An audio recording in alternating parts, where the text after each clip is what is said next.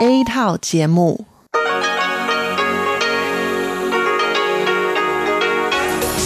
Đây là Đài Phát thanh Quốc tế Đài Loan RTI.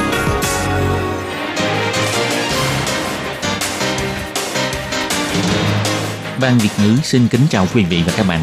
Đây là chương trình Việt ngữ Đài Phát thanh RTI được truyền đi từ Đài Loan.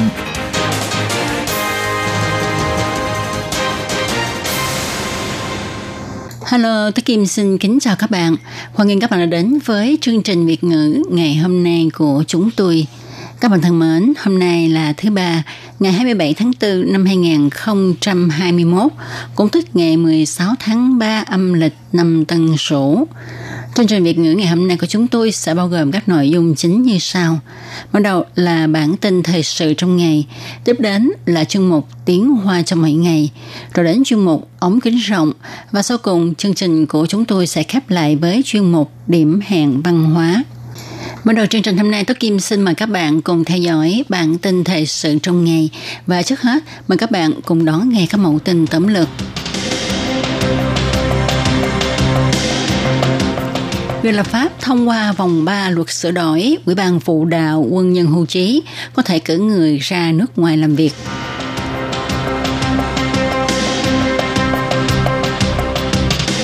Tình hình dịch COVID-19 tại Ấn Độ ngày càng nghiêm trọng. Bộ Ngoại giao Đài Loan cho biết, kiều bào Đài Loan bình an, chưa yêu cầu sơ tán.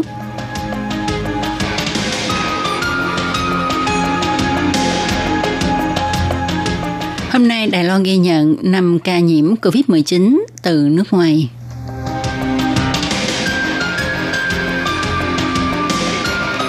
Không sợ ăn phải thịt heo chết vì đã có bảo hiểm bồi thường khi heo chết.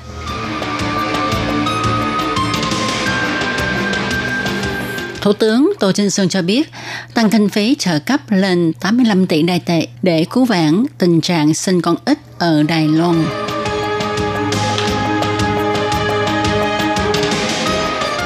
Leo lên vách đá bà sàn để chụp ảnh, có chừng bị phạt một triệu đài tệ. Và sau đây Tố Kim xin mời các bạn cùng đón nghe nội dung chi tiết của bản tin thời sự ngày hôm nay nhé nhằm tăng cường giao lưu giữa các quân nhân Đài Loan và Mỹ đã về hưu. về lập pháp Đài Loan đã thông qua vòng 3 luật sửa đổi Ủy ban phụ đạo quân nhân quốc gia hưu trí. Luật sửa đổi quy định Ủy ban phụ đạo quân nhân quốc gia hưu trí có thể cử nhân viên ra nước ngoài làm việc nếu có nhu cầu nhiệm vụ cần thiết và phải được sự phê chuẩn của Viện Hành Chính. Đồng thời, cơ quan tại hải ngoại sẽ phải thụ lý theo quy định của luật ban hành. Ủy viên Hà Chí Vĩ cho biết, gìn giữ an toàn nước nhà là phương hướng lâu dài của chính phủ. Hy vọng thông qua cho đại ý kiến của các quân nhân chuyên nghiệp sẽ giúp ích cho sự ổn định tại khu vực Ấn Độ-Thái Bình Dương. Ủy viên Hà Chí Vĩ nói, 退伍的专业人士呢，其实他们本身都认识，那也期待在整个整体安全、印太安全上面能够有更长的延伸。那所以我们才会期待他们要多交流、多互动，那给予更专业、更有 Những quân nhân chuyên nghiệp về hưu này đa số đều quen biết nhau. Hy vọng qua trao đổi ý kiến của các quân nhân hưu trí này có thể giúp cho khu vực Ấn Độ-Thái Bình Dương được ổn định lâu dài. Phó chủ nhiệm Ủy ban phụ đạo quân nhân quốc gia hưu trí, ông Lý Văn Trung cho biết, sau khi luật sửa đổi được thông qua, Ủy ban phụ đạo quân nhân quốc gia hưu trí có thể cử nhân viên ra nước ngoài làm việc tại văn phòng của ủy ban. Thì trước hết, chúng tôi dự định sẽ cử hai nhân viên sang Mỹ. Tiếp theo, chúng tôi sẽ cử nhân viên sang ba nước có quan hệ thân thiện với quân nhân hưu trí của Đài Loan, đó là nước Anh, nước Pháp và Nhật Bản. Phó chủ nhiệm Lý Văn Trung không ngại cho hay, tổ chức quân nhân hưu trí của Mỹ có quan hệ rất tốt đối với Đài Loan và cơ quan này có sức ảnh hưởng lớn đối với nước Mỹ. Do đó, việc cử nhân viên sang Mỹ sẽ rất có lợi cho Bộ Ngoại giao và Bộ Quốc phòng Đài Loan. Ủy ban phụ đạo quân nhân quốc gia hưu trí cũng từng cho biết, sau khi tình hình dịch COVID-19 ổn định, nếu được thì quý ba năm nay sẽ gửi nhân viên sang Mỹ để phụ trách liên lạc giao lưu. Tình hình dịch COVID-19 tại Ấn Độ ngày càng nguy cấp. Ngày 27 tháng 4, Bộ Ngoại giao cho biết Ấn Độ là một nước có lý tưởng tương đồng Đài Loan, cũng là đối tượng hợp tác quốc tế quan trọng của nước ta. Đài Loan đã bày tỏ lời hỏi thăm chân thành và cho biết sẽ sẵn sàng trợ giúp cứu người như cứu lửa nên Bộ Ngoại giao Đài Loan đã chỉ thị cho văn phòng đại diện tìm hiểu xem hiện tại Ấn Độ đang cần những vật liệu y tế nào. Song song, Bộ cũng bắt đầu tìm kiếm cơ quan y tế trong nước, tập hợp nhân lực và vật dụng y tế, nhanh chóng tiến hành cứu trợ nhân đạo. Văn phòng đại diện Đài Loan tại China, Ấn Độ cũng đang tiến hành liên lạc chặt chẽ với kiều bào và thương gia Đài Loan, tìm hiểu tình hình và nhu cầu sinh hoạt của họ nhằm có thể kịp thời trợ giúp. Bà Âu Giang An nói, 根据我们掌握的状况，我们在印度的侨民跟台商，他目前人生都是平安的，他们没有跟我们要求要撤离印度这样的要求，但是我们代表出来非常关心他们，所以我们保持密切的一个联系。 Căn cứ theo thông tin chúng tôi nắm được, hiện tại kiều bào và thương gia Đài Loan tại Ấn Độ vẫn bình an. Họ không yêu cầu chúng tôi giúp họ sơ tán khỏi Ấn Độ. Tuy nhiên chúng tôi rất lo lắng cho sự an nguy của họ nên vẫn giữ liên lạc chặt chẽ. Bộ Ngoại giao nhấn mạnh, dịch bệnh không biên giới, tình hình dịch COVID-19 tại Ấn Độ ngày càng nghiêm trọng.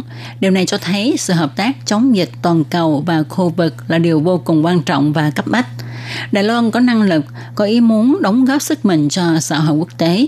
Đài Loan sẽ tiếp tục bắt tay hợp tác với Ấn Độ và các nước, cung cấp kinh nghiệm, vật tư y tế để trợ giúp Ấn Độ sớm vượt qua đại dịch. Ngày 27 tháng 4, Trung tâm Chỉ đạo Phòng chống dịch bệnh Trung ương công bố Đài Loan vừa ghi nhận thêm 5 ca COVID-19 lây nhiễm từ nước ngoài, phân biệt đến từ Canada và Philippines. Trung tâm Chỉ đạo Phòng chống dịch bệnh Trung ương cho biết, ca thứ 1106 là nữ giới hơn 70 tuổi, quốc tịch Đài Loan. Ngày 1 tháng 3, bệnh nhân sang Canada thăm thân cùng với ca thứ 1068 và trở về Đài Loan vào ngày 8 tháng 4, có mang theo báo cáo xét nghiệm âm tính trong vòng 3 ngày trước khi lên máy bay. Sau khi nhập cảnh, tiến hành kiểm dịch tại nhà. bị ca 1068 xác định nhiễm bệnh nên đổi thành đối tượng cách ly kiểm dịch tại nhà. Ngày 13 tháng 4, tiến hành xét nghiệm kết quả âm tính. Trong thời gian cách ly, bệnh nhân không có triệu chứng nhiễm bệnh. Ngày 25 tháng 4, đơn vị y tế sắp xếp cho đi làm xét nghiệm và hôm nay kết quả dương tính. Ca thứ 1107, 1109 và 1110 phân biệt là nam giới hơn 30 tuổi người Myanmar, nam giới hơn 40 tuổi người Trung Quốc và nam giới hơn 20 tuổi, quốc tịch Myanmar. Họ đều là thuyền viên cùng tàu với ca thứ 1103 và 1104 được xác định nhiễm bệnh vào ngày 26 tháng 4. Hôm nay, ba trường hợp này được xác nhận nhiễm COVID-19. Như vậy cho đến nay, chiếc tàu này có 5 người nhiễm bệnh. Đơn vị y tế đã nắm bắt và khoanh vùng người tiếp xúc. Trung tâm chỉ đạo phòng chống dịch bệnh Trung ương cho biết, ca thứ 1108 là nữ giới hơn 20 tuổi người Philippines.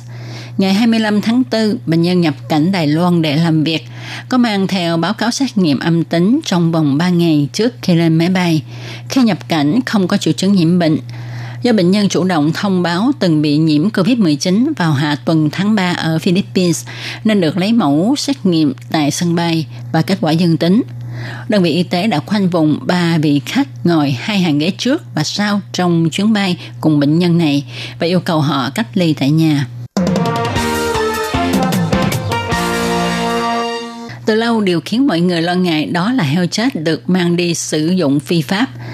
Sau khi Đài Loan được rút ra khỏi danh sách quốc gia có dịch lở mồm lông móng ở heo và để ứng phó với chính sách nhập khẩu thịt heo có chứa chất tạo nạc, Ủy ban Nông nghiệp Đài Loan cho rằng cần phải tăng cường vệ sinh an toàn chất lượng của thịt heo Đài Loan. Ngày 27 tháng 4, chủ nhiệm Ủy ban Nông nghiệp Trần Cát Trọng chính thức tuyên bố bắt đầu từ ngày 1 tháng 5 sẽ thúc đẩy toàn diện việc mua bảo hiểm heo nuôi chết. Trong quá trình heo mới xanh được nuôi lớn cho đến lò giết mổ, heo có thể chết do thiếu dinh dưỡng, bị bệnh hay bị tai nạn trong quá trình vận chuyển thì được gọi là heo chết. Do heo là loài động vật to lớn, bán có giá nên đôi khi trại nuôi heo tiếc không xử lý theo quy trình heo chết mà mang đi chế biến thực phẩm khiến người tiêu dùng lo ngại. Trước kia, Ủy ban Nông nghiệp đã nhiều lần phụ đạo, hy vọng các trại chăn nuôi mua bảo hiểm cho gia súc nhằm tránh tình trạng heo chết được mang đi chế biến thực phẩm. Nhưng do chính sách này chỉ mang tính tự nguyện, không bắt buộc, do đó hiệu quả không cao. Ngày 27 tháng 5 năm 2020, Tổng thống chính thức tuyên bố luật bảo hiểm nông nghiệp có thể thi hành bắt buộc mua bảo hiểm đối với các sản phẩm nông gia súc đặc định, cũng tức là bắt đầu từ ngày 1 tháng 5 sẽ thi hành toàn diện. Chủ nhiệm Trần Cát Trọng cho biết, để việc mua bảo hiểm đạt 100% sẽ nới rộng cho các hộ chăn nuôi heo lẻ mua bảo hiểm. Chủ nhiệm Trần Cát Trọng nói, Trước cuối tháng 4, theo quy định cũ về mua bảo hiểm heo nuôi chết, thì chỉ có trại súc vật hay trại chăn nuôi có đăng ký mới được mua bảo hiểm.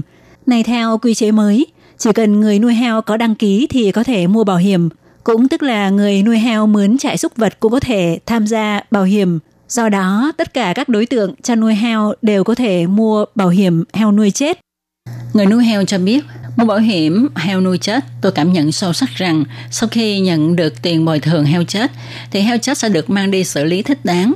Hạng mục bảo hiểm này rất có lợi cho chúng tôi, từ đó cũng tránh được tình trạng thịt heo chết lưu thông trên thị trường. Thủ tướng Tô Trinh Sương cho biết, chính phủ sẽ tăng kinh phí đầu tư để ứng phó với vấn đề sinh con ít cho đến năm 2023 là 85 tỷ đại tệ. Ngoài ra có thể sẽ tăng trợ cấp số lần khám thai, gia tăng trợ cấp nhiều hạng mục khác, đồng thời có thể sẽ khuếch rộng đối tượng trợ cấp khám chứng vô sinh. Thủ tướng Tô Trinh Sương cho biết, Tình trạng sinh con ít ở Đài Loan không cho phép chúng ta từ từ nghiên cứu nữa, mà cần phải có biện pháp cải thiện ngay lập tức. Từ khi Tổng thống Thanh Văn lên nhậm chức, tổng kinh phí dành cho việc cải thiện vấn đề tỷ lệ sinh con giảm ở Đài Loan đã tăng từ 15 tỷ đài tệ vào năm 2016 lên 55 tỷ đài tệ trong năm nay. Dự tính đến năm 2023 sẽ tăng lên 85 tỷ đài tệ. Chính phủ ngoài việc gia tăng các nhà dự trà công lập, giảm thấp học phí, tăng trợ cấp cho con trẻ mỗi tháng 5.000 đại tệ ra và trợ cấp này sẽ được áp dụng vào tháng 8 năm 2022. Chính phủ cũng sẽ tích cực thực thi các chính sách cụ thể với thái độ chân thành nhất để giúp giới trẻ tăng ý muốn sanh con. Đối với các cặp vợ chồng có ý muốn sanh con nhưng gặp khó khăn, chính phủ cũng sẽ khuất rộng đối tượng trợ cấp khám chứng vô sinh, ủng hộ một cách thực tế, dùng sức mạnh của quốc gia để giảm bớt gánh nặng cho những người cha, người mẹ có ý muốn sanh con, Thủ tướng nói. Thủ tướng nhấn mạnh, nhìn từ góc độ quốc gia không có con trẻ sẽ không có tương lai. Chính phủ phải có thái độ nghiêm chỉnh và biện pháp cải thiện hiệu quả – về vấn đề kinh phí thì sẽ dùng sức mạnh của quốc gia để giúp đỡ. Cũng kêu gọi các cơ quan hành chính của chính phủ cùng đồng tâm hiệp lực trợ giúp vấn đề này. Mùa này, tại Bành Hồ, nhìn đâu cũng thấy toàn là khách du lịch. Các tiệm ăn đông nghẹt người xếp hàng chờ đến lượt mình vào ăn. Nhìn bánh giò cháo quẩy được chiên vàng mà thấy thèm. Chính quyền huyện Bành Hồ tổ chức lễ hội pháo hoa quốc tế đã thu hút lượng lớn du khách đến đây, mang lại cơ hội làm ăn cho người dân địa phương. Tuy nhiên, dãy đá Ba Gian ở Bành Hồ lại trở thành nạn nhân của du khách. Quần thể vách đá Ba Gian tại Bành Hồ là điểm tham quan hot nhất của Bành Hồ. Gần đây không ít du khách leo lên vách đá Ba Gian để có thể chụp được những tấm ảnh đẹp. Du khách nói, thật ra không được phép leo lên, đá có thể rơi xuống gây thương tích đã chụp được ảnh đẹp, không ngần ngại phá hoại môi trường tự nhiên là phạm luật. Phòng quản lý khu phong cảnh quốc gia Bành Hồ có dán công cáo. Công cáo ghi rõ du khách không được có hành vi phá hoại môi trường như leo trèo, khắc vẽ lên vách đá hay đốt lửa tại đây. Người vi phạm sẽ bị phạt theo luật quy định từ 5.000 đại tệ đến 1 triệu đại tệ. Mọi người không nên vì một chút ham chơi leo lên vách đá mà gây tổn hại đến phong cảnh thiên nhiên. Các bạn thân mến, các bạn vừa đón nghe bản tin thời sự ngày hôm nay do Tối Kim thực hiện. Tôi Kim xin cảm ơn các bạn đã theo dõi. Quý vị và các bạn thính giả thân mến, chương trình phát thanh tiếng Việt của Đài Phát thanh Quốc tế Đài Loan RTI được truyền thanh 3 buổi tại Việt Nam, mỗi buổi phát 1 tiếng đồng hồ. Buổi phát chính vào lúc 6 giờ đến 7 giờ tối hàng ngày giờ Việt Nam qua tần số SW 9425 kHz với sóng dài 31 m. Buổi phát lại lần thứ nhất vào hôm sau 9 giờ tới 10 giờ tối qua tần số SW 9625 kHz với sóng dài 31 mét, bị phát lại lần hai vào sáng hôm sau lúc 6 giờ tới 7 giờ qua tần số SW 9745 kHz với sóng dài 25 mét.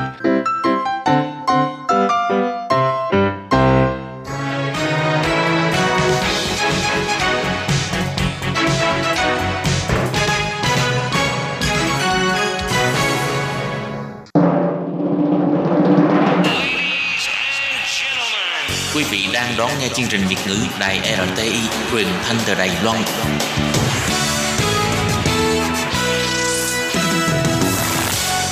Trong phần tiếp theo của bản tin thời sự Đài Loan ngày hôm nay, xin mời các bạn tiếp tục đón nghe hai thông tin như sau.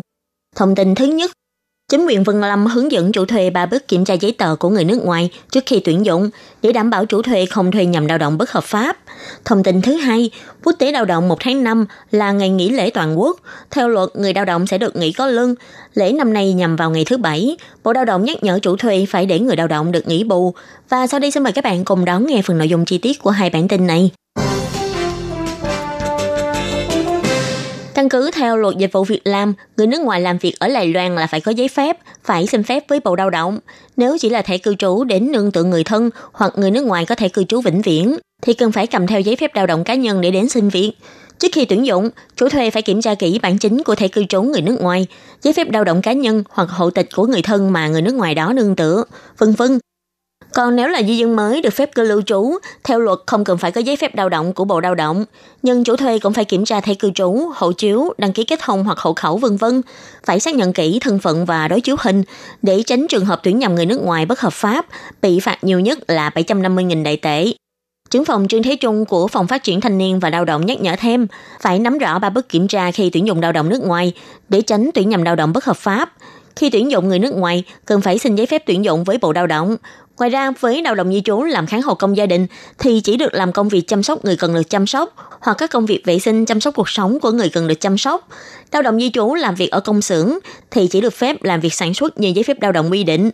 Thường có trường hợp chủ thuê yêu cầu lao động di trú làm công việc ngoài phạm vi giấy phép lao động quy định như sai kháng hộ công gia đình, đi trong coi cửa hàng, yêu cầu công nhân đến nhà chủ để vệ sinh nhà cửa. Những trường hợp vi phạm này nhiều nhất có thể phạt chủ thuê 150.000 đầy tệ. Những năm gần đây, chính phủ Đài Loan ra sức để cải thiện môi trường tuyển dụng lao động di trú, đưa ra nhiều chính sách để đảm bảo quyền lợi của lao động di trú hơn. Trước vấn đề lao động di trú bất hợp pháp, đảm bảo trừng trị nghiêm các trường hợp vi phạm, để cả chủ thuê và người lao động có thể đóng góp cho sự phát triển của kinh tế xã hội địa phương. Và chủ thuê cũng đừng nên vì muốn thuê nhân công rẻ mà khiến mình lâm vào tình hình là có rủi ro sẽ bị phạt nặng. Nếu chủ thuê và người lao động, công ty môi giới có vấn đề cần tư vấn, có thể gọi điện thoại cho Phòng Phát triển Thanh niên và Lao động để xin tư vấn. Trung tâm phục vụ tư vấn lao động di trú của đơn vị này có nhân viên tư vấn hỗ trợ bằng 4 ngôn ngữ, bao gồm tiếng Indonesia, tiếng Việt, tiếng Thái và tiếng Anh. Tiếp sau đây là thông tin thứ hai. Vụ trưởng Bình đẳng Việc làm và Điều kiện lao động Huỳnh Duy Sâm đã bày tỏ, căn cứ theo Điều 37 của Luật Lao động cơ bản, ngày 1 tháng 5 là ngày quốc tế lao động. Người lao động được nghỉ làm, chủ thuê phải cho người lao động nghỉ có lương theo luật. Nếu người lao động vẫn đồng ý đi làm vào ngày lễ 1 tháng 5, thì chủ thuê phải trả lương gấp đôi cho người lao động. Nếu ngày nghỉ lễ này nhằm vào ngày cuối tuần hay ngày nghỉ, thì phải chọn một ngày khác để cho người lao động được nghỉ bù. Ông Huỳnh Duy Song nói rõ, ngày quốc tế lao động 1 tháng 5 năm nay là ngày thứ Bảy. Do năm nay nhiều doanh nghiệp đã chọn ngày 30 tháng 4 để nghỉ bù.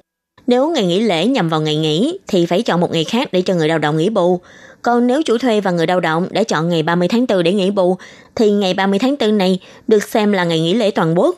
Ông Huỳnh Duy Song nói rõ thêm, giả sử lương tháng của người lao động là 36.000 đại tệ.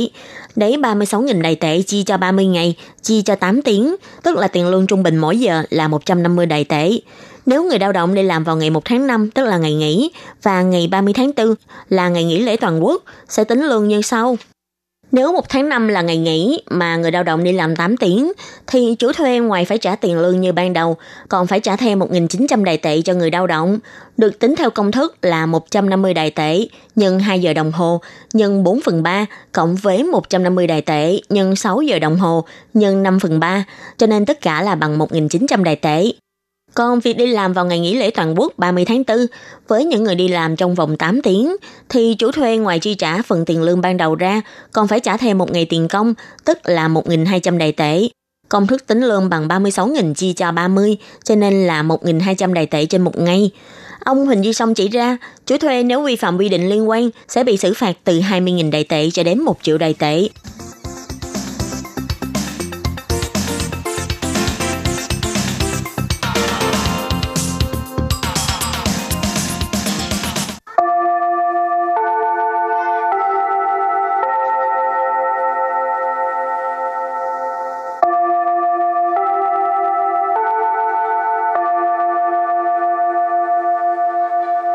Xin mời quý vị và các bạn đến với chuyên mục Tiếng Hoa cho mỗi ngày do Lệ Phương và Thúy Anh cùng thực hiện.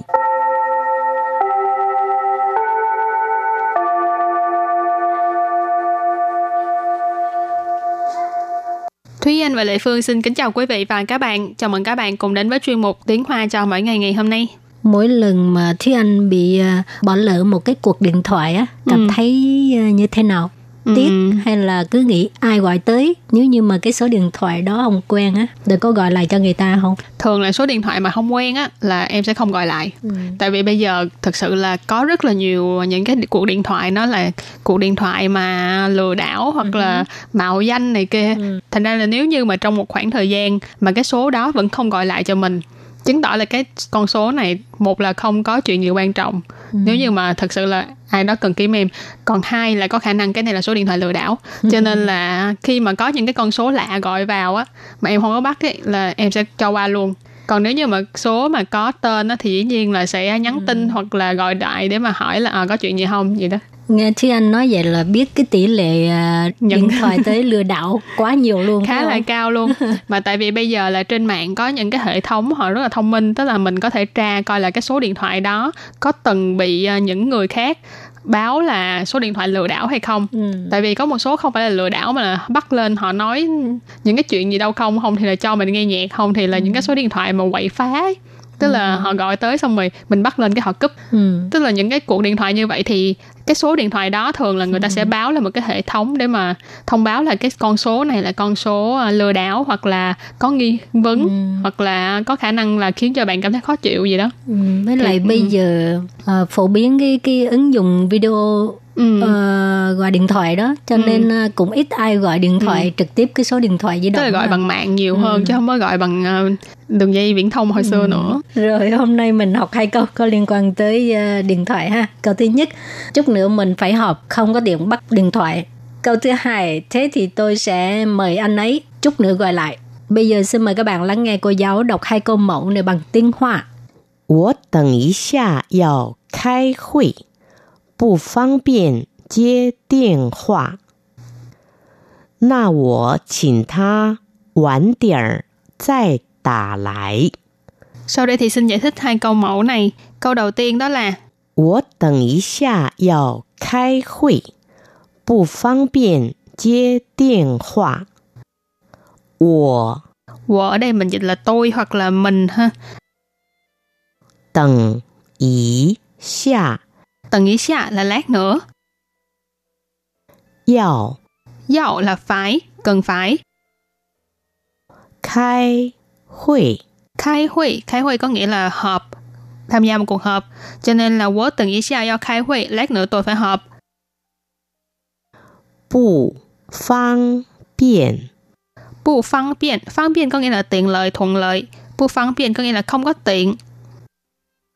Chia điện thoại chia có nghĩa là tiếp tiếp nhận đón nhận nhưng mà ở đây là chia điện thoại có nghĩa là à, bắt điện thoại ha điện thoại là điện thoại 我等一下要开会，不方便接电话。我等一下要开会，不方便接 电话。我等一下要开会，不方便接电话。Câu này có nghĩa là lát nữa tôi phải họp, không có tiền để mà bắt điện thoại. Rồi câu thứ hai. 那我请他晚点儿再打来。那那 tức là thế thì ha, vậy thì 我我 tôi mình 请 xin xin là mời ha. Tha tha có thể dịch là anh ấy, ông ấy hay là em ấy đều được nha.晚点儿， Quán tiền tức là trễ một chút, quán là là là trễ đó hả? Tiền là một chút. 再打来， 再là lần nữa, lặp lại một cái sự việc gì đó ha. tà lại tức là tà tiên hoa lại ha tức là gọi điện thoại chạy tà lại tức là gọi lại một lần nữa. Cả một câu hoàn chỉnh là na wo qǐn ta wǎn diǎn zài tà lại na wo qǐn ta wǎn diǎn zài tà lại 打来。 Na của xin tha晚点再打来, có nghĩa là thế thì tôi sẽ mời anh ấy chút nữa gọi lại.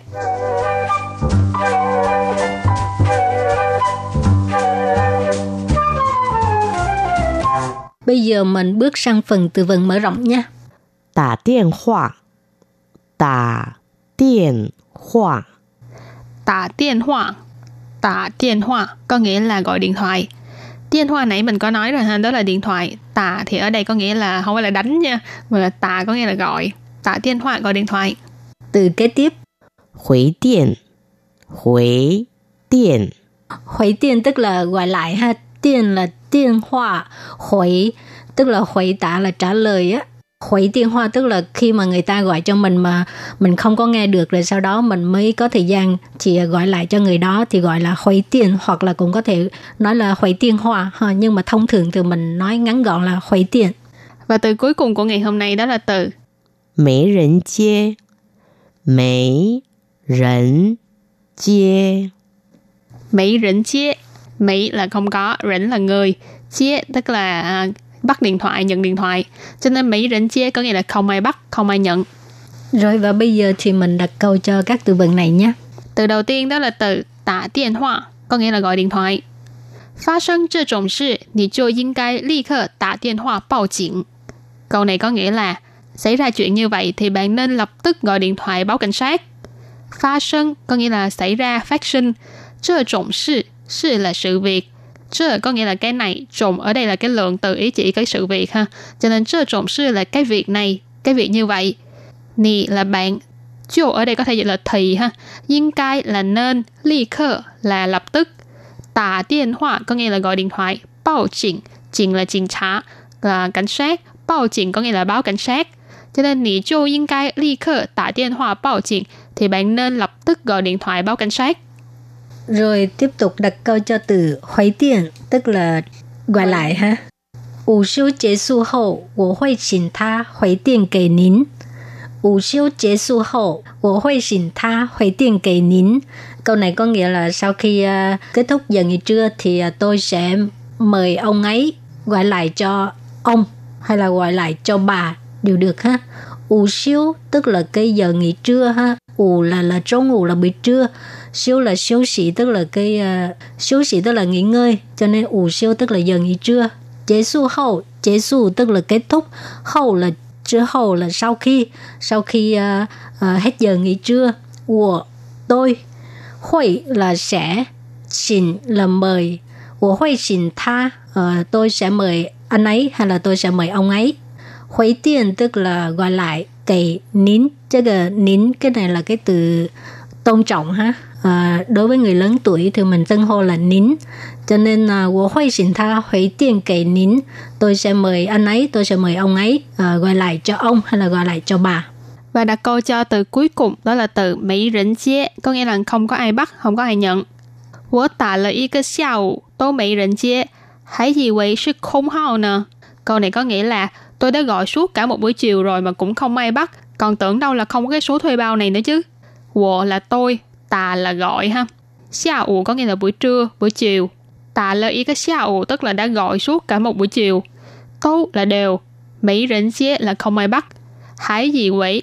Gì quỷ tức là tưởng rằng, hải ở đây mình có thể dịch là còn ha, cho nên hải gì quỷ là còn tưởng rằng. Khung hao, khung hao có nghĩa là cái số điện thoại mà nó không có ai sử dụng, không có cái số thuê bao này. Cho nên hải dị quỷ 是 khung hao nè Còn tưởng đâu là không có cái số thuê bao này nữa chứ Rồi hôm nay à, mình học gì mà cứ nói tới cái cái điện thoại hoài vậy không biết nữa. Và bài học của ngày hôm nay cũng xin tạm khép lại tại đây. Cảm ơn sự chú ý lắng nghe của quý vị và các bạn. Bye bye. Bye bye.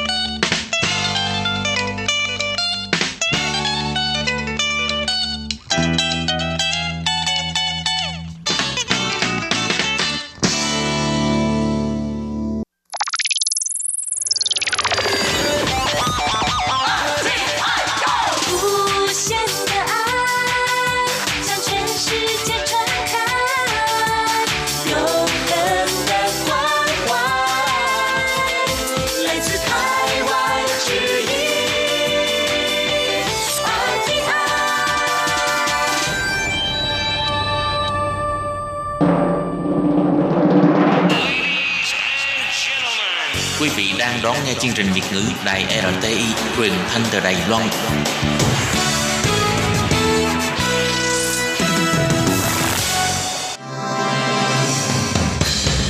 Hoan nghênh quý vị và các bạn đến với chuyên mục Ống kính rộng giới thiệu những thông tin Đài Loan liên quan tới ngoại giao, giáo dục, nông nghiệp, khoa học công nghệ, xã hội, vân vân do Hải Ly thực hiện.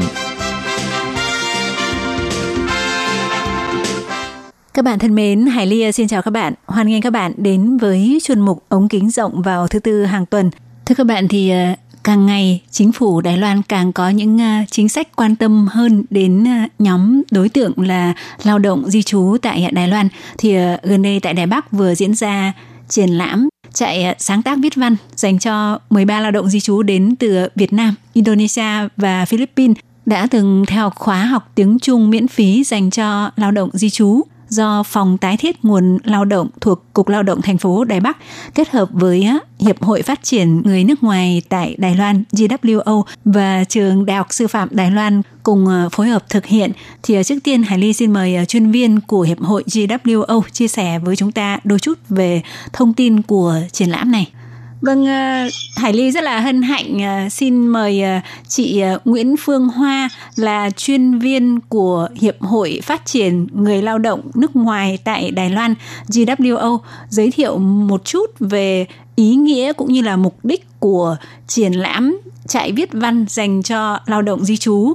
Thì mời chị Hoa ạ À, chào chị Hải Ly, à, mình là Phương Hoa, à, ờ, Hiệp hội Phát triển nước ngoài tại Đài Loan viết tắt là à, GWO. Thì à, vừa rồi mình có tổ chức các lớp học à, tiếng Trung dành cho lao động. À, các bạn lao động thì à, cũng như mình à, đến từ những cái đất nước xa xôi như Philippines, à, Indo hay Việt Nam ấy thì à, nhiều lúc có nhiều những cái tâm sự ở trong lòng nhưng mà không thể diễn đạt được bằng lời nên là hiệp hội muốn ờ, tổ chức cái uh, hoạt động này để cho các bạn này có cơ hội để được diễn tả những cái ờ, tâm trạng cũng như cái tâm tư uh, của các bạn ấy được uh, thể hiện bằng ngòi bút của mình để viết lên uh, cái cảm xúc cảm nghĩ của các bạn ấy. Và uh, ngoài những cái uh, viết bằng cái ngòi bút đi ra thì cũng uh, có ý nghĩa là uh, để cho người uh, nước ngoài uh, họ hiểu hơn về uh, lao động uh, nước ngoài tại uh, tại Đài Loan. Ờ, để họ ờ, gắn kết cái ờ, tình đoàn kết.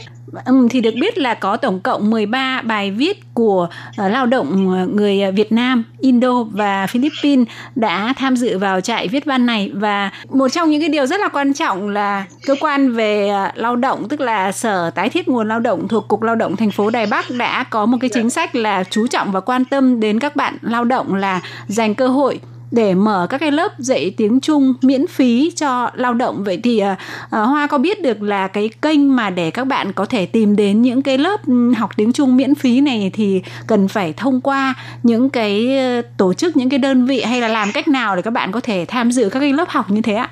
Dạ, thường thì ấy, hàng năm vào những cái đầu năm ấy thì ở mỗi một khu vực ví dụ như là cục lao động của Đài Bắc hay là sở lao động của Đào Viên hay là lao động của Tân Đài Bắc thì họ đều có những cái lớp học ờ, dạy tiếng Trung cho người lao động.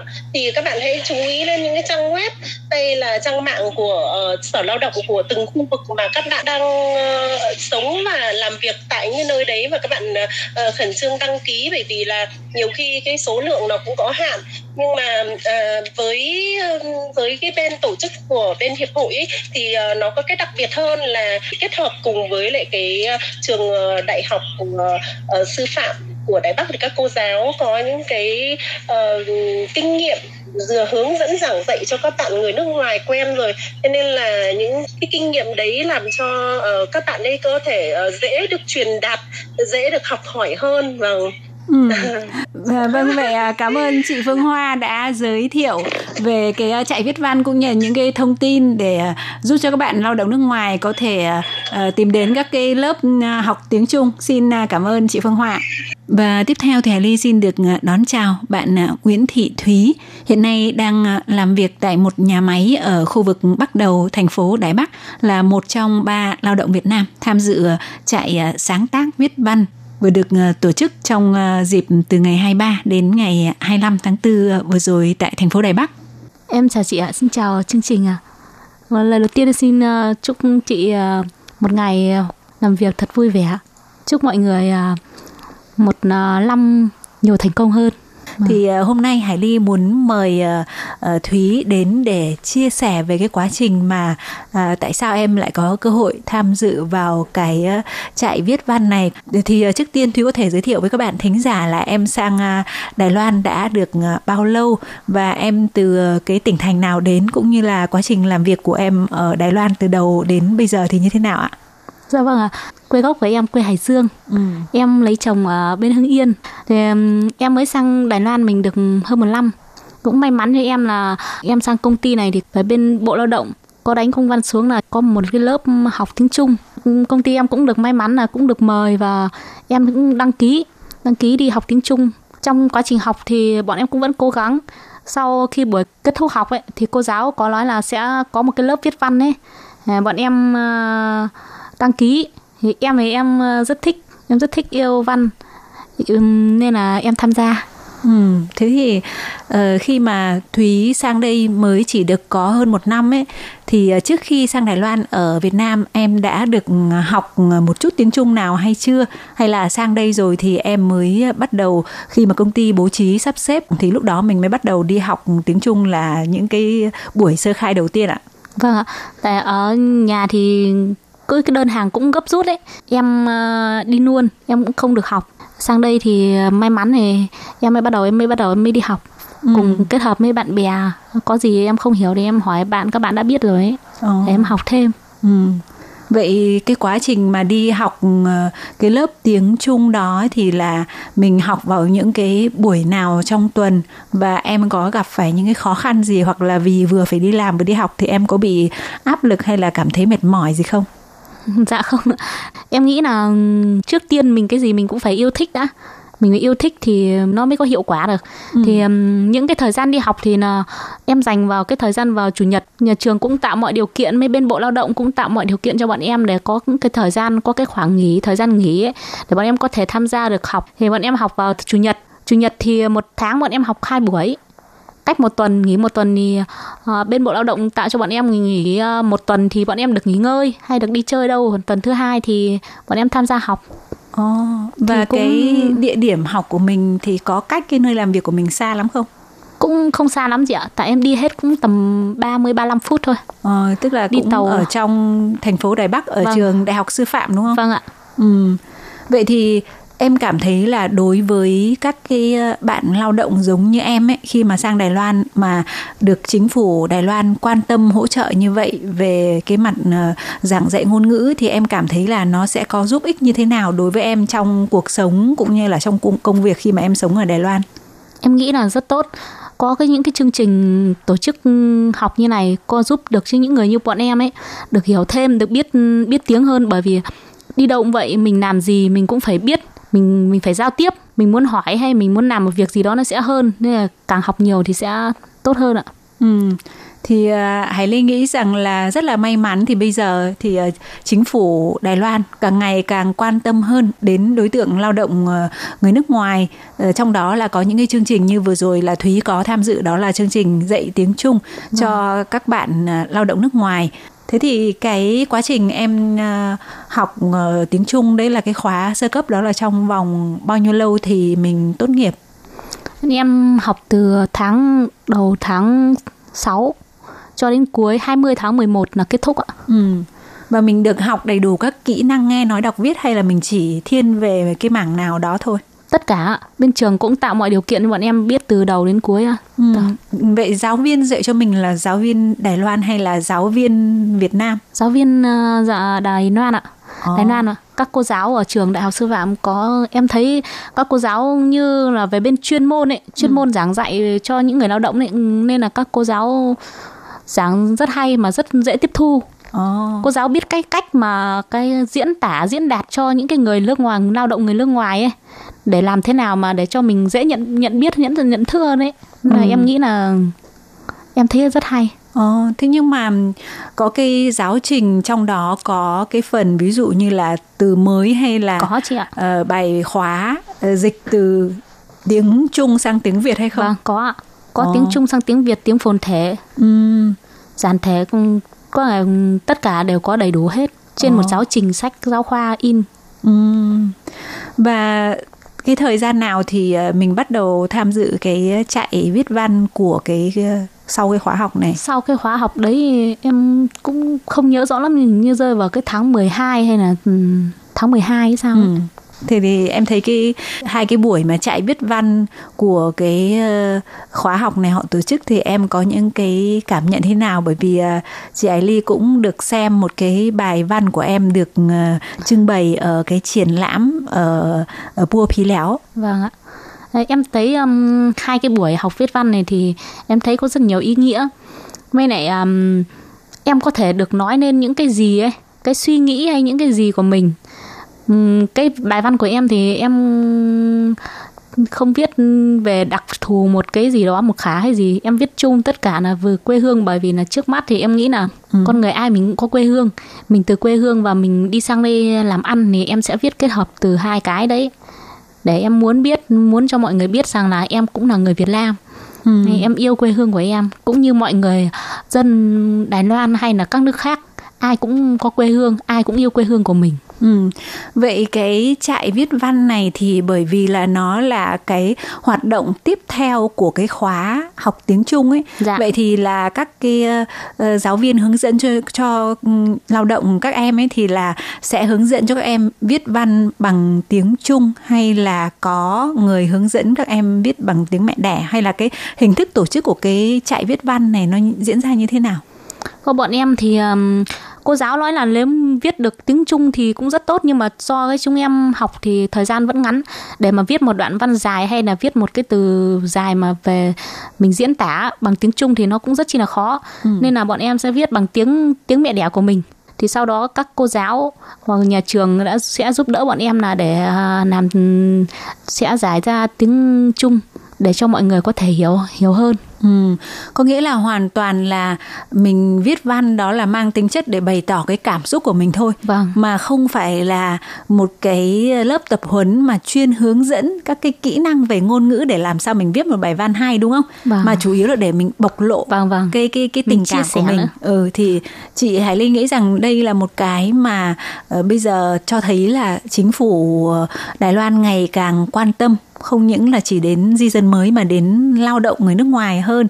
Qua cái việc là tổ chức cho các bạn những cái lớp như thế ngoài cái việc là giúp các bạn là có thể uh, tăng cường cái kiến thức về tiếng Trung thì cũng giúp các bạn có thể tức là bày tỏ rồi mình chút đi những cái nỗi niềm của mình. Và cho chị Hải Ly hỏi uh, uh, Thúy là trong bốn cái đề tài của cái trại viết văn dành cho lao động di trú này thì gồm có đề tài thứ nhất là quê hương này đề tài thứ hai là ước mơ này đề tài thứ ờ, ba là viết về thành phố Đài Bắc này vâng. và đề tài cuối cùng vì có kết hợp với một cái doanh nghiệp nên là viết về cái ờ, những cái cảm nhận của mọi người về cái thẻ thanh toán điện tử Easy Card yêu vâng. dấu khả thì tại sao em lại chọn cái đề tài quê hương mà không phải chọn những cái đề tài khác em thì theo em nghĩ thì bởi vì cái đấy nó xuất phát từ trong trong cái cái máu như cái cái cơ thể con người mình ấy nên là em cũng sẽ không cần phải là mình phải thêm văn hay thêm hoa gì hết em tự tự suy nghĩ tự trong trong em em có thể viết nên nên em sẽ không cần phải không cần phải đắn đo một cái gì trước khi trước khi viết À. em nghĩ là những cái suy nghĩ của em nó có sẵn từ trong suy nghĩ rồi ừ. thứ nhất là nó dễ dàng bởi vì vâng. nó là có sẵn trong cái tiềm thức trong vâng, cái suy vâng. nghĩ của mình rồi và thứ hai nữa là vì mình có rất là nhiều những kỷ niệm những cái uh, sự nhớ nhung về quê hương nên là khi mà mình viết ra thì nó cũng sẽ dồi dào cảm xúc hơn đúng không ạ ừ. Các bạn thân mến, nội dung trò chuyện của Hải Ly với bạn Thúy cũng vẫn chưa kết thúc nhưng do thời lượng có hạn, mời các bạn tiếp tục theo dõi phần cuối cuộc trò chuyện của chúng tôi trong buổi phát vào tuần sau nhé. Xin cảm ơn các bạn và hẹn gặp lại. Bye bye!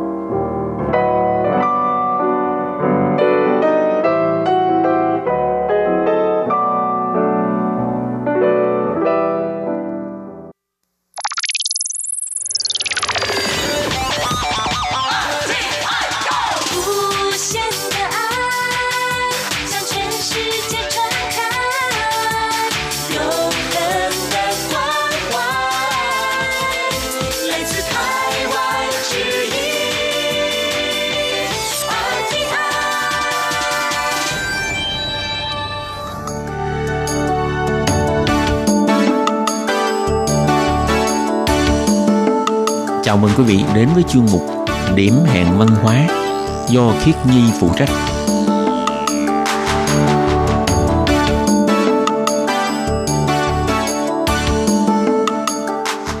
Khiết Nhi xin chào các bạn, các bạn thân mến, các bạn đang đón nghe chuyên mục Điểm hẹn văn hóa. Các bạn ơi, các bạn có nhớ là trong hai tuần này Khiết Nhi đã giới thiệu với các bạn về chủ đề gì không? Đó là Khiết Nhi giới thiệu với các bạn về à, các viện bảo tàng ở các thành phố với cái quan điểm là muốn biết thành phố bạn sinh sống như thế nào thì à, chúng ta sẽ có thể thông qua những cái viện bảo tàng ở cái thành phố đó để mà nhận biết cái thành phố đó thì trong chuyên mục của tuần vừa rồi, Khiên Nhi đã giới thiệu với các bạn về một số cái à, viện bảo tàng rất là đặc trưng của thành phố Cao Hùng. Trong chuyên mục của ngày hôm nay, Khiên Nhi vẫn muốn tiếp tục giới thiệu với các bạn về thành phố Cao Hùng. Tuy nhiên thì à, cái viện bảo tàng hôm nay mà Khiên Nhi muốn giới thiệu với các bạn thì có một cái điểm rất là đặc biệt đó là bảo tàng văn vật khách gia tại Mỹ Nông. Các bạn có biết không, thực ra ở thành phố Cao Hùng thì có một cái khu vực gọi là thị trấn Mỹ Nông.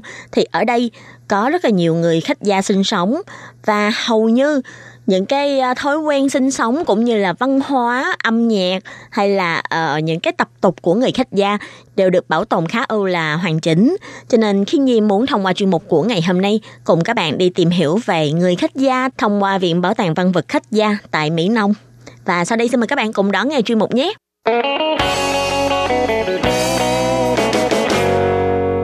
Các bạn biết không, thực ra Bảo tàng Văn vật Khách gia Mỹ Nông hiện nay nguyên là Bảo tàng Văn vật Khách gia huyện Cao Hùng. Do khu vực Mỹ Nông là nơi mà có rất là nhiều người khách gia sinh sống ở miền Nam Đài Loan, toàn thị trấn của Mỹ Nông có hơn 90% người gốc khách gia và nói tiếng khách gia. Cộng thêm nơi đây có địa hình khá là tách biệt so với bên ngoài và người trong làng chủ yếu đều là bà con trong gia tộc nên có thể nói là khi đến Mỹ Nông người ta chủ yếu là nói bằng tiếng khách gia, ăn món khách gia và mặc trang phục truyền thống của khách gia cũng như ở trong nhà ở là có kiến trúc mang phong cách khách gia và nghe âm nhạc cũng là âm nhạc truyền thống của khách gia vân vân. Về mặt xã hội và văn hóa, thì nơi đây hầu như là bảo tồn hoàn toàn toàn vẹn truyền thống và tập tục của người khách gia nhất tại Lài Loan. Tuy nhiên, là do trước đây chính phủ có lệnh là sẽ cho xây hồ chứa nước ở gần Mỹ Nông. Và điều này đã khiến cho dân tình trong làng là cảm thấy ờ, rất ư là sợ là cái công trình này sẽ làm ảnh hưởng đến ờ, cuộc sống êm ả cũng như là cuộc sống mà ờ, mang đậm phong cách truyền thống của người khách gia tại đây. Và vì thế, người dân trong làng đã phản đối rất là mạnh mẽ cho nên là vào năm 2001, họ đã cố gắng để có thể thành lập Bảo tàng Văn hóa Khách gia Mỹ Nông. Và thông qua bảo tàng này để người dân toàn Lài Loan có thể qua đây tìm hiểu về nét đẹp văn hóa của người khách gia. Để cho mọi người có thể hiểu hơn về nét đẹp của văn hóa khách gia và cùng chung tay để bảo vệ nét đẹp này và đến ngày 25 tháng 12 năm 2010, do lúc bấy giờ thành phố Cao Hùng và huyện Cao Hùng đã được gặp lại thành một. Tại vì trước đây á, là có thành phố Cao Hùng nè, mà lại vừa có huyện Cao Hùng nữa. Mỹ Nông thì nằm tại huyện Cao Hùng, nhưng mà từ năm 2010 trở đi thì thành phố Cao Hùng và huyện Cao Hùng gặp lại thành một, lúc đó đã không còn huyện Cao Hùng nữa. Vì thế, Bảo tàng văn vật khách gia huyện Cao Hùng cũng đã được đổi lại tên thành là Bảo tàng văn vật khách gia Mỹ Nông. Và điểm đặc biệt của bảo tàng này không đơn thuần chỉ là xây dựng một cái viện bảo tàng và trưng bày để cho người ta đến tham quan, mà viện bảo tàng này là được xây dựng theo mô hình bảo tàng khu dân cư, tức là à, bảo tàng này sẽ còn kết nối với lại à, người dân ở xung quanh để tạo thành một cái khuôn viên bảo tàng. Khách tham quan khi đến đây, ngoài có thể chiêm ngưỡng những cái văn vật được trưng bày trong bảo tàng, mà cũng còn có thể tìm hiểu về văn hóa của người khách gia, hoặc là có thể tham gia những cái lớp học để mà trải nghiệm văn hóa, hoặc là cũng có thể đến khu làng Mỹ Nông ở xung quanh để mà mắt thấy tai nghe cuộc sống của người dân khách gia hay là à, có thể thưởng thức những cái món ngon của người khách gia cũng như là có thể đến mua những cái sản phẩm thủ công mỹ nghệ của người khách gia để người tham quan có thể hiểu và tương tác với người dân tại đây. Và ngoài ra thì à, khu bảo tàng này còn tích cực tham gia điều tra di sản văn hóa tự nhiên của Mỹ Nông, cũng như là thu thập, bảo tồn và duy trì nét đẹp văn hóa này để tiện cho các giới nghiên cứu về văn hóa của khách gia tại Lầy Loan. Thông qua hệ thống thông tin Internet cũng như là kho dữ liệu trên máy tính, xây dựng trung tâm thông tin quản lý bảo tàng văn vật một cách sinh động, có thể phục vụ cho du lịch, tham quan và khám phá văn hóa. Cho nên có thể nói, bảo tàng văn vật khách gia này không chỉ là một tòa kiến trúc về bảo tàng, mà nó là cả một cái làng văn vật khách gia Mỹ Nông. Trong khuôn viên làng văn vật này cũng đã cho dựng lại một số cảnh quan nổi tiếng của Mỹ Nông, cũng như là những cái cảnh quan gắn liền với đời sống của người khách gia, như là kính tự đình, chất chứa tinh thần đảm đang, cũng như là cần kiệm siêng năng của người phụ nữ khách gia, hay là đông môn lầu đã trải qua bao thăng trầm của lịch sử hình ảnh về rạch nước mà sống của nông nghiệp Mỹ Nông, thung lũng Hoàng Điệp Thúy hay nhà bếp của người khách gia và giới thiệu về những cái nghề thủ công truyền thống trong làng khách gia Mỹ Nông như là nghề làm đồ gốm nè hay là ô giấy dầu nè hoặc là làm bánh phở Mỹ Nông vân vân. Còn khu tòa nhà triển lãm chính của làng văn vật khách gia thì gồm có hai tầng. Tầng trệt thì gồm có khu trưng bày thường xuyên và trong đây là có bày bán các sản phẩm mang đậm đặc sắc của người khách gia như là ví đựng chìa khóa nè, ví đựng điện thoại nè, túi vải bố khách gia nè. Nếu như mà các bạn đã từng xem qua những cái sản phẩm mà do người khách gia làm, các bạn sẽ phát hiện ra là người khách gia rất là thích sử dụng một cái loại vải bố in hình hoa mẫu đơn và à, hình rồng phượng, tức là đặc trưng của người khách gia với một cái loại vải truyền thống, có thể khi mà nhìn những cái hoa văn này, lúc đầu chúng ta sẽ nghĩ sao mà nó lòe lẹt đến như thế, làm sao mà có thể dùng để may đồ, vân vân. Nhưng mà khi mà các bạn nhìn thấy qua những cái sản phẩm của người khách gia sẽ phát hiện ra là họ đã biết tận dụng để mà sáng tạo trên những cái nền vải truyền thống để tạo ra những cái sản phẩm hay là những cái tác phẩm xinh xinh từ những cái vải truyền thống này. Nhìn là có thể nhận biết ngay đó là sản phẩm của người khách gia và không có lẫn vào đâu được ha. Ngoài ra thì ở tầng trên của tòa nhà trưng bày uh, văn vật khách gia còn có phòng học dạy làm DIY, tức là thường xuyên có các hoạt động dạy làm thủ công như là dạy vẽ thủ công trên ô giấy dầu, trong thời gian bảo tàng này mở cửa thì người đến tham quan đều có thể đến quầy phục vụ để mà mua ô giấy dầu trơn và dùng màu vẽ để trang trí lên ô theo hướng dẫn của nhân viên ở trong phòng học. Thì à, những cái màu vẽ hay là hướng dẫn là hoàn toàn miễn phí. Họ sẽ chỉ các bạn à, trang trí lên ô giấy dầu để các bạn có thể học vẽ những cái hoa văn cũng như là trải nghiệm cái văn hóa uh, trang trí ô giấy dầu của người khách gia. Ngoài ra thì à, tại từng trệt này còn có khu triển lãm văn vật 1 thì à, khu vực này thường xuyên là triển lãm cuộc sống nhà nông trước đây của người khách gia, như là triển lãm các công cụ nhà nông nè, hay là các công cụ dùng để đánh bắt cá. Ngoài khu triển lãm văn vật 1 này, còn có khu triển lãm văn vật 2 thì à, thường ở đây người ta sẽ triển lãm ba chủ đề như là uh, chủ đề về tế điển nè tức là các lễ tế trong các ngày hội trong năm. Và ngoài ra còn có khu cưới hỏi nè và khu đầy tháng.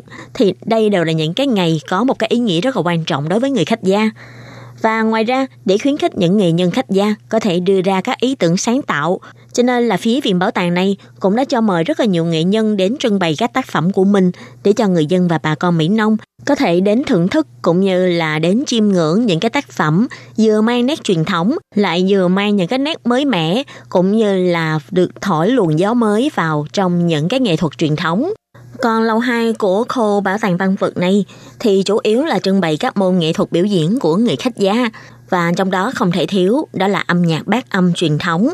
Và bát âm ở đây là chỉ 8 loại vật liệu dùng để chế tạo nhạc cụ của người khách gia, bao gồm kim, tức là kim loại, thạch là chỉ đá, tơ, trúc, bầu, bầu ở đây là quả bầu ha, thổ tức là đất, cách tức là da và cuối cùng là mộc, tức là gỗ. Và nhạc cụ chủ yếu của người khách gia chính là kèn. người thổi kèn sẽ là đánh tấu để dẫn dắt những loại nhạc cụ khác trong hòa nhạc bát âm. Thì dàn nhạc bát âm này là một loại hình biểu diễn âm nhạc nghệ thuật ha. Thì à, trong đó bao gồm người sử dụng các loại nhạc cụ khác nhau để cùng biểu diễn, bao gồm là kèn nè, hay là trống nè, hay nhị hồ nè vân vân. Nhưng mà quan trọng nhất chính là người thổi kèn ha. Như vừa rồi khi Nhi có nói, người thổi kèn tức là người dẫn dắt của cả loài nhạc. Và trong các bộ môn âm nhạc của người khách gia thì à, ngoài có âm nhạc bát âm ra, một loại hình âm nhạc khác cũng rất là nổi tiếng, đó chính là hát sơn ca. Tại vì à, sân sơn ca ở đây là những điều ca do người khách gia tùy hứng hát trong lúc đào động hay trong lúc đi hái lá thuốc lá Tại vì trước đây á, cây thuốc lá là một cái cây trồng có một cái vai trò rất là quan trọng cho nền kinh tế của người khách gia ở Mỹ Nông. Cho nên là có thể nói cuộc sống của người khách gia ở đây đều rất là gắn liền với lại cây thuốc lá. Ví dụ như là những điều sân ca khi mà đi hái lá thuốc lá nè, hay là nhà lâu dùng để sấy khô lá thuốc lá nè vân vân. Thì tất cả những cái này khi mà các bạn đến khu bảo tàng văn vật khách gia này, các bạn sẽ được chiêm ngưỡng để mà tìm hiểu về cuộc sống trước đây của người khách gia.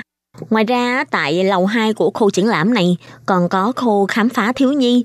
Thì à, đây là một cái khu vui chơi để cho các em nhỏ có thể đến tham quan, học tập, theo dõi với các chủ đề giới thiệu về cảnh vật văn hóa khách gia và tiếng khách gia.